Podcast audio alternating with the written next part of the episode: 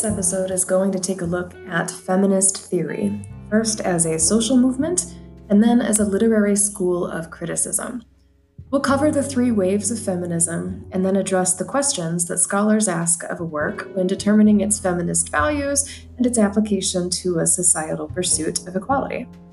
The information in this episode comes from a blend of three main sources, each of which I will link you to on our Blackboard page. And they are the uh, North Dakota State University website, the Purdue Online Writing Lab, and an article called Betty Friedan The Three Waves of Feminism, written by Sally Ann Drucker.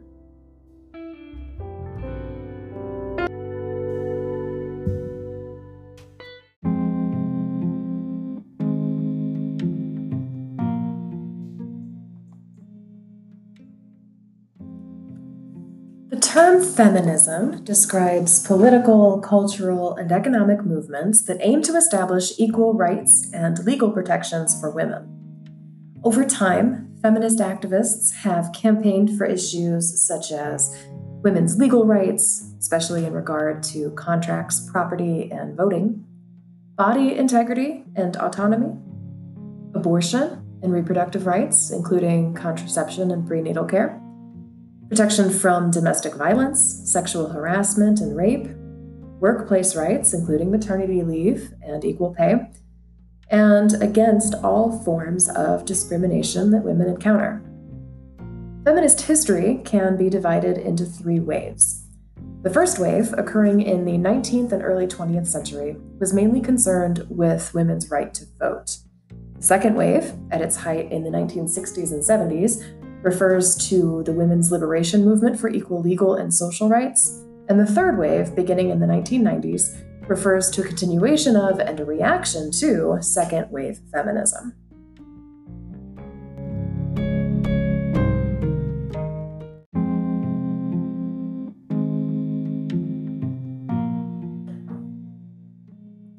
First wave feminism promoted equal contract and property rights for women, opposing ownership of married women by their husbands. This movement emerged out of an environment of urban industrialism and liberal socialist politics. The goal of this wave was to open up opportunities for women. By the late 19th century, feminist activism was primarily focused on the right to vote. American first wave feminism ended with the passage of the 19th Amendment in 1919 granting women the right to vote. In its early stages, feminism was interrelated with the temperance and abolitionist movements, and it gave voice to now famous activists like Elizabeth Blackwell, Elizabeth Cady Stanton, Jane Addams, Dorothy Day, and Sojourner Truth, whose famous Ain't I a Woman speech is available on our Blackboard page. Victorian America saw women acting in, a, in very unladylike ways, like public speaking, public demonstrations, stints in jail, and this challenged the so called cult of domesticity. Discussions about the vote and women's participation in politics led to an examination of the differences between men and women as they were then viewed. Some claimed that women were morally superior to men. So their presence in the civic sphere, sphere would uh, improve public behavior and the political process. In general, though, we tend to view feminism as a pursuit of equality, not superiority. Demanding a status of superiority would be a bit hypocritical, right?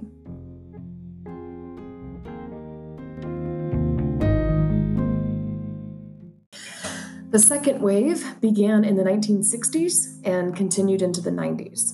This wave unfolded in the context of the anti war and civil rights movements and the growing self consciousness of a variety of minority groups around the world. The New Left was on the rise, and the voice of the second wave was increasingly radical. In this phase, sexuality and reproductive rights were dominant issues, and much of the movement's energy was focused on passing the Equal Rights Amendment to the Constitution, guaranteeing social equality regardless of sex. This phase began with protests against the Miss America pageant in Atlantic City in 1968 and 1969. Feminists parodied what they held to be a degrading cattle parade that reduced women to objects of beauty, dominated by a patriarchy that sought to keep them in the home or in dull, low paying jobs. The radical New York group called the Redstockings staged a counter pageant in which they crowned a sheep as Miss America and threw oppressive feminine artifacts such as bras, girdles, high heels, makeup, and false eyelashes into the trash can. Because the second wave of feminism found voice amid so many other social movements, it was easily marginalized and viewed as less pressing than, for example, Black Power or efforts to end the war in Vietnam. Feminists reacted by forming women only organizations and consciousness raising groups. In publications like the Bitch Manifesto and Sisterhood is Powerful, feminists advocated for their place in the sun. The second wave was increasingly theoretical based on a fusion of neo Marxism and psychoanalytic theory, and began to associate the subjugation of women with broader critiques of patriarchy, capitalism, normative heterosexuality, and the women's role as wife and mother. Sex and gender were differentiated, the former being biological, and the latter a social construct that varies culture to culture and over time.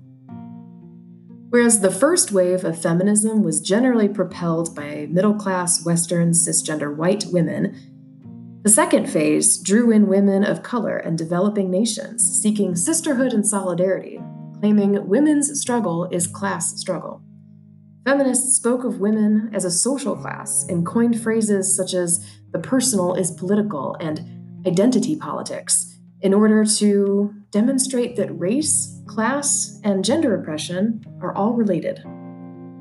They initiated a concentrated effort to rid society top to bottom of sexism, from children's cartoons to the highest levels of government. Second wave feminism of the 1960s and 80s, from the 60s to the 80s, focused on the issues of equality and discrimination. That second wave slogan, the personal is political, identified women's cultural and political inequalities as inextricably linked and encouraged women to understand how their personal lives reflected sexist power structures.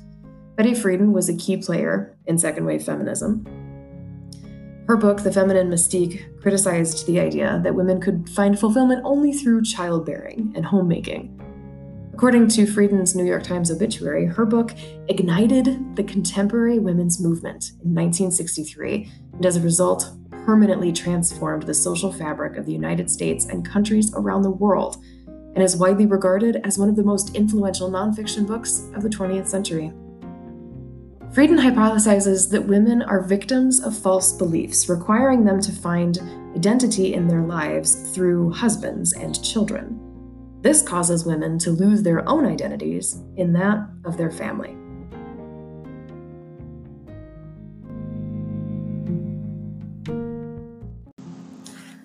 The third wave of feminism began in the mid 1990s and was informed by post colonial and postmodern thinking. In this phase, many constructs were destabilized, including the notions of universal womanhood, body, gender, sexuality, and heteronormativity. An aspect of third wave feminism that mystified the mothers of the earlier feminist movement was the readoption by young feminists of the very lipstick, high heels, and cleavage proudly exposed by low cut necklines that the first two phases of the movement identified with male oppression. Pink Floor, a video game company in the 90s, expressed this new position when proudly claiming that it's possible to have a push up bra and a brain at the same time. The girls of the third wave stepped onto the stage as strong and empowered rejecting victimization and defining feminine beauty for themselves as subjects, not as objects of a sexist patriarchy. They developed a rhetoric of mimicry, which appropriated derogatory terms like slut and bitch in order to subvert sexist culture and deprive it of verbal weapons. The web is an important tool of girly feminism. E-zines have provided cybergirls and netgirls a kind of women only space.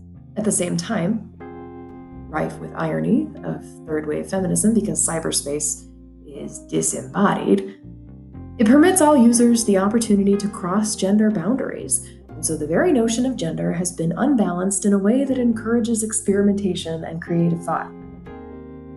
This is in keeping with the third wave's celebration of ambiguity and refusal to think in terms of us and them. Most third wavers refuse to identify as feminists and reject the word that they find limiting and exclusionary. Girl feminism tends to be global, multicultural, and it shuns simple answers or artificial categories of identity, gender, and sexuality. Its transversal politics means that differences such as those of ethnicity, class, sexual orientation, etc., are celebrated and recognized as dynamic, situational, and provisional. Reality is conceived not so much in terms of fixed structures and power relations, but in terms of performance within contingencies. Third wave feminism breaks boundaries.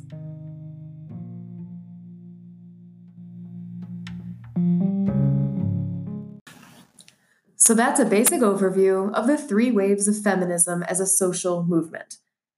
We must remember that while we're studying works of fiction, the authors were living in our timeline in a history where these movements were very real and hard to avoid or ignore, especially for women writers. These values inform the school of literary criticism itself, so knowing the history of the social movement really can help us to interpret a text through a literary feminist lens. Here are some of the basic tenets of feminist criticism. With roots in the 1800s and coming into its own in the 1970s through the 1990s, feminist criticism holds that rather than viewing a literary work as something which contains the world or is a world unto itself, we should view the work as contained by the world. In other words, literature should not be separated from its contexts, its physical circumstances, the real world material conditions under which it is made, read, and studied.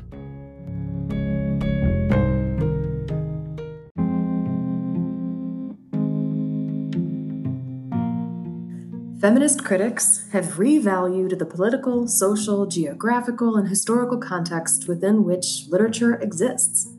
Boundaries between the text and the world, the text and the critic, the text and the reader are considered fluid, shifting. Who the critic, reader, and writer are and where they are located in the world influences how a work is read and what it means. The critic is interested in what a text does to the reader and what the reader projects into the text. The work is read for its extra literary values, or for values that, at the least, are not exclusively literary. This means that the critic's focus begins to include or even to center on the gender, race, nationality, and social class of the writer, the critic, the reader, or characters within a work. The way a work is shaped by its cultural contexts and the way by which cultural contexts shape the work are key subjects of study.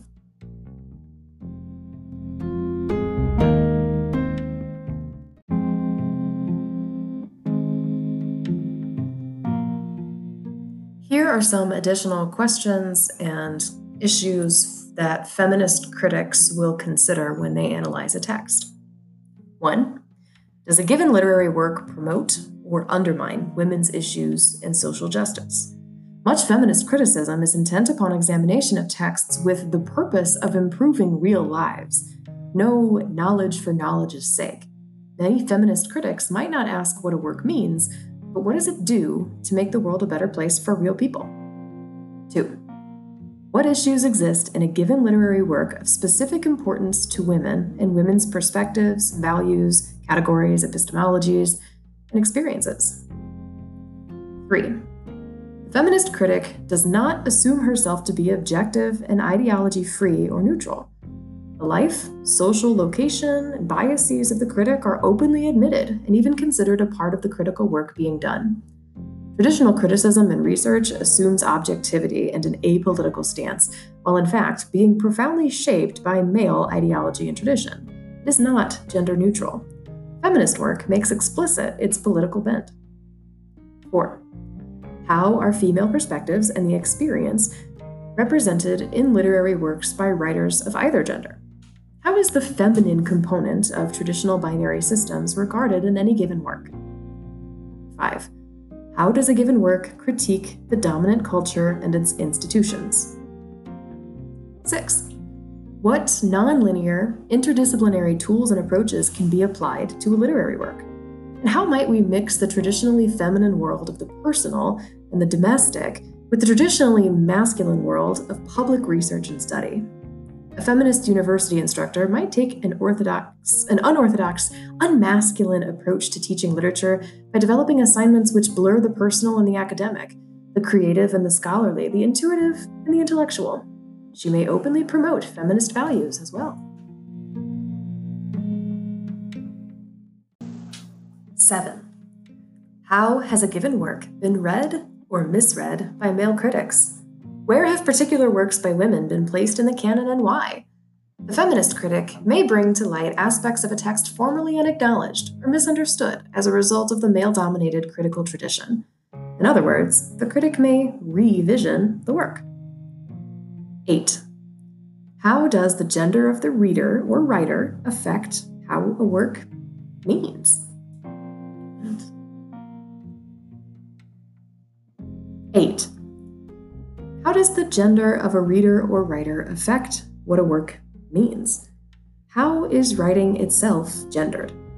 Feminist readings examine the social and biological bases of gender, the very mechanisms within which gender operates. 9. What are unacknowledged gender based biases in any literary work? What do androcentric texts do to women, and how do they structure our experience? 10. What does it mean, in a given story or poem, to be a man or woman? How is gender in a work constructed? Are gender roles in the work equal, traditional, non traditional? How do characters in the work match or not match common gender stereotypes?